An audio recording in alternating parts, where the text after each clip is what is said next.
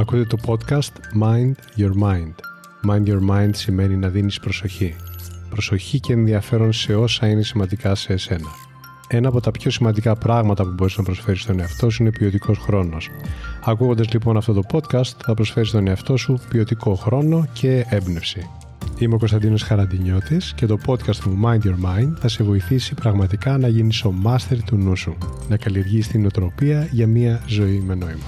Καλώς ήρθες. Τώρα θα ακούσετε κάποια χρήσιμα πράγματα που θα σας βοηθήσουν να αποδυναμώσετε το στρες. Σας έχει περάσει ποτέ από το μυαλό ότι μπορεί να έχετε συνήθειες που θρέφουν το στρες; Ενώ όπως πέρα από τις συγκεκριμένες καταστάσεις που εσείς γνωρίζετε ότι σας στρεσάρουν, ενδεχομένως να κάνετε πράγματα μέσα στην ημέρα σας που χωρίς να το καταλαβαίνετε δυναμώνουν το στρες. Το καλό είναι πως μπορείτε να έχετε τον πλήρη έλεγχο αυτών των πραγμάτων. Μείνετε μαζί μου επομένως για να διαπιστώσετε μήπως κάνετε κάτι από αυτά που θα σας πω ώστε να τα αλλάξετε. Πρώτα απ' όλα όμως ακούστε κάτι πολύ σημαντικό. Το στρες είναι φυσιολογικό να μας συμβαίνει σε στιγμές. Είναι ένας από τους μηχανισμούς που βιολογικά διαθέτουμε και υπάρχει για να μας βοηθά όταν ο εγκέφαλος αντιλαμβάνεται πως υπάρχει κάποιος κίνδυνος. Είναι ο μηχανισμός που επιστρατεύει τις δυνάμεις μας ούτως ώστε να πάρουμε ταχύτατα ένα boost ενέργειας. Γι' αυτό και οι παλμοί ανεβαίνουν, η αναπνοή γίνεται πιο γρήγορη και αισθανόμαστε υπερδιέγερση. Όταν βρίσκεστε απέναντι σε κίνδυνο, όλο αυτό είναι πολύ χρήσιμο. Θα σε βοηθήσει να παλέψεις ή να τρέξεις για να σωθείς. Στην καθημερινότητα όμως, ο εγκέφαλος μπορεί να ενεργοποιήσει το συναγερμό του στρες, αντιλαμβανόμενος ως κίνδυνο κάτι που στην πραγματικότητα δεν σε απειλεί. Έτσι, ίσως να στρεσαριστείς ακούγοντας ανεπιθύμητα λόγια, διαβάζοντας ειδήσεις, βλέποντας ταινίες αγωνίας ή απλά κάνοντας συσχετισμούς, σκέψεις και σενάρια. Ακόμα και το εξής απλό να τρως όρθιο στο μεσημεριανό σου πάνω από τον ουροχήτη μπορεί να διαβάζεται από τον εγκέφαλο ως «δεν έχω χρόνο, υπάρχει κίνδυνος να μην προλάβω» και σε ένα βαθμό να σε στρεσάρει. Πραγματικά αυτό γίνεται. Το έχετε σκεφτεί ποτέ αυτό; Κι όμως, συμβαίνει σε πολλούς. Ο λόγος που είναι χρήσιμο να τα γνωρίζεις αυτά είναι γιατί θα καταφέρεις πραγματικά να ζεις μια καθημερινότητα με λιγότερο στρες. Πάντα μπορείς να χαλαρώσεις κάνοντας αναπνοές, διαλογισμό ή εφαρμόζοντας άλλα εργαλεία που και εγώ μοιράζομαι. Αν όμως παράλληλα κάνεις αλλαγές σε επίπεδο ρουτίνας και συνήθειών, θα καταφέρεις να πετύχεις ριζικές, μόνιμες αλλαγές όσον αφορά την ποιότητα της ζωής σου και αξίζει να το κάνεις αυτό. Άκου λοιπόν κάποιες κοινές συνήθειες που σε γενικές γραμμές τις κάνει αρκετός κόσμος και υπόκοφα ταΐζουν συσσαγωγικά το στρες και αν διαπιστώσεις πως και εσύ τις κάνεις πες stop αλλάζω. Θα ζω καλύτερα από εδώ και πέρα. Πρώτον, πες stop στο αναμάσιμα.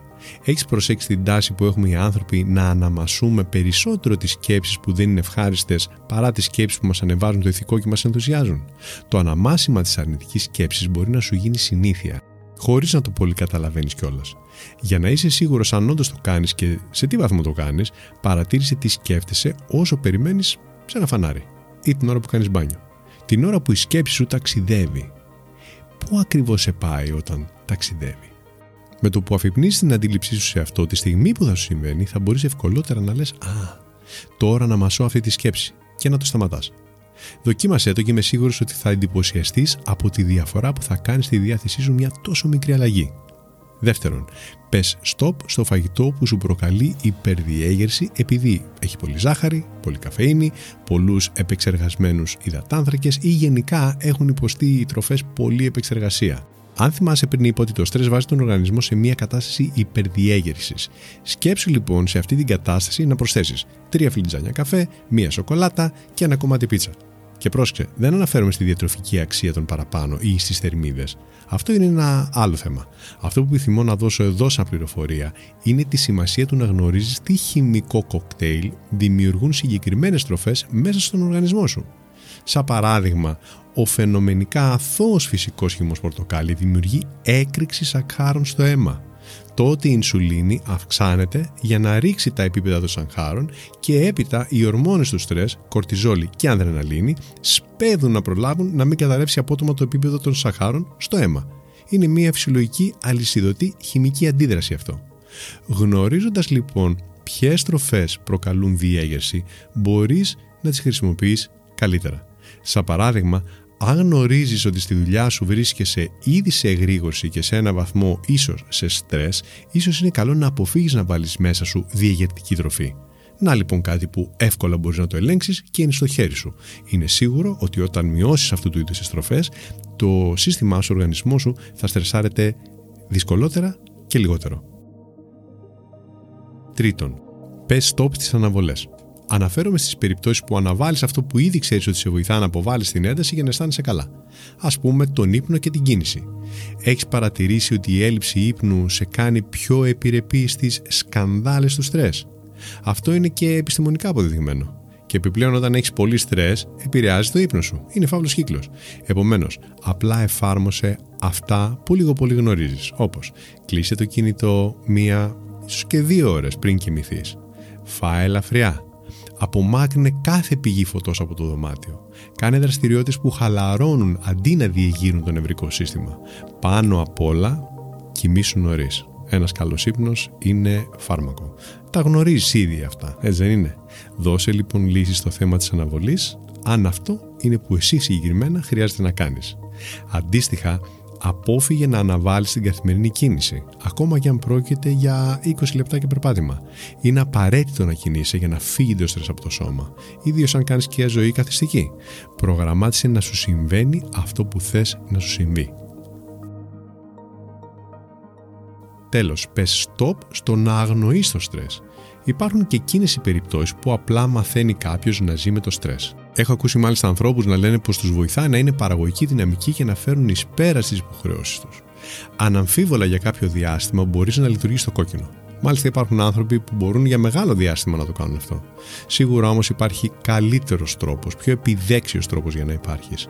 Γιατί αργά ή γρήγορα έρχεται εκείνη η στιγμή που απλά ο οργανισμός σου λέει φτάνει. Εύχομαι να αποφύγεις να φτάσεις μέχρι εκεί και πιστεύω πως το ίδιο εύχεσαι και εσύ για τον εαυτό σου. Παρατήρησε λοιπόν ποιες φαινομενικά αθώες συνήθειές σου μπορεί να δυναμώνουν το στρες. Μπορεί να είναι ακόμα και κάτι που κάνεις για διασκέδαση. Παρατήρησε το.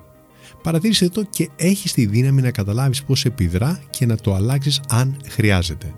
Να θυμάσαι ότι όσον αφορά τις συνήθειές σου, μπορείς να έχεις τον έλεγχο και να τις αλλάζεις. Είναι δικές σου. Φυσικά, στην περίπτωση που η ανακούφιση από το στρες είναι το νούμερο ένα ζητούμενο σε αυτή την περίοδο, ανέλαβε δράση και πρόσφερε στον εαυτό σου τη βοήθεια που χρειάζεσαι και σίγουρα την αξίζεις. Ένα εξειδικευμένο πρόγραμμα διαχείρισης του στρες ή οι εξειδικευμένες συνεδρίες μερικές φορές είναι η απάντηση για να ξανακερδίσεις μια καθημερινότητα ευχάριστη και λειτουργική.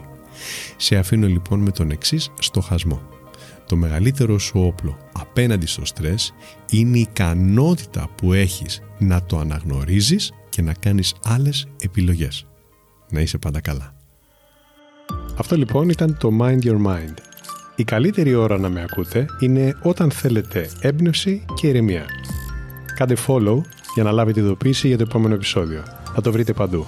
Spotify, Apple, Google, αλλά και όπου αλλού εσείς το ακούτε. Μέχρι το επόμενο επεισόδιο Πρόσεξε πώς σκέφτεται το μυαλό σου. Μπορεί να σε πάει όπου το ζητήσεις. Γεια χαρά!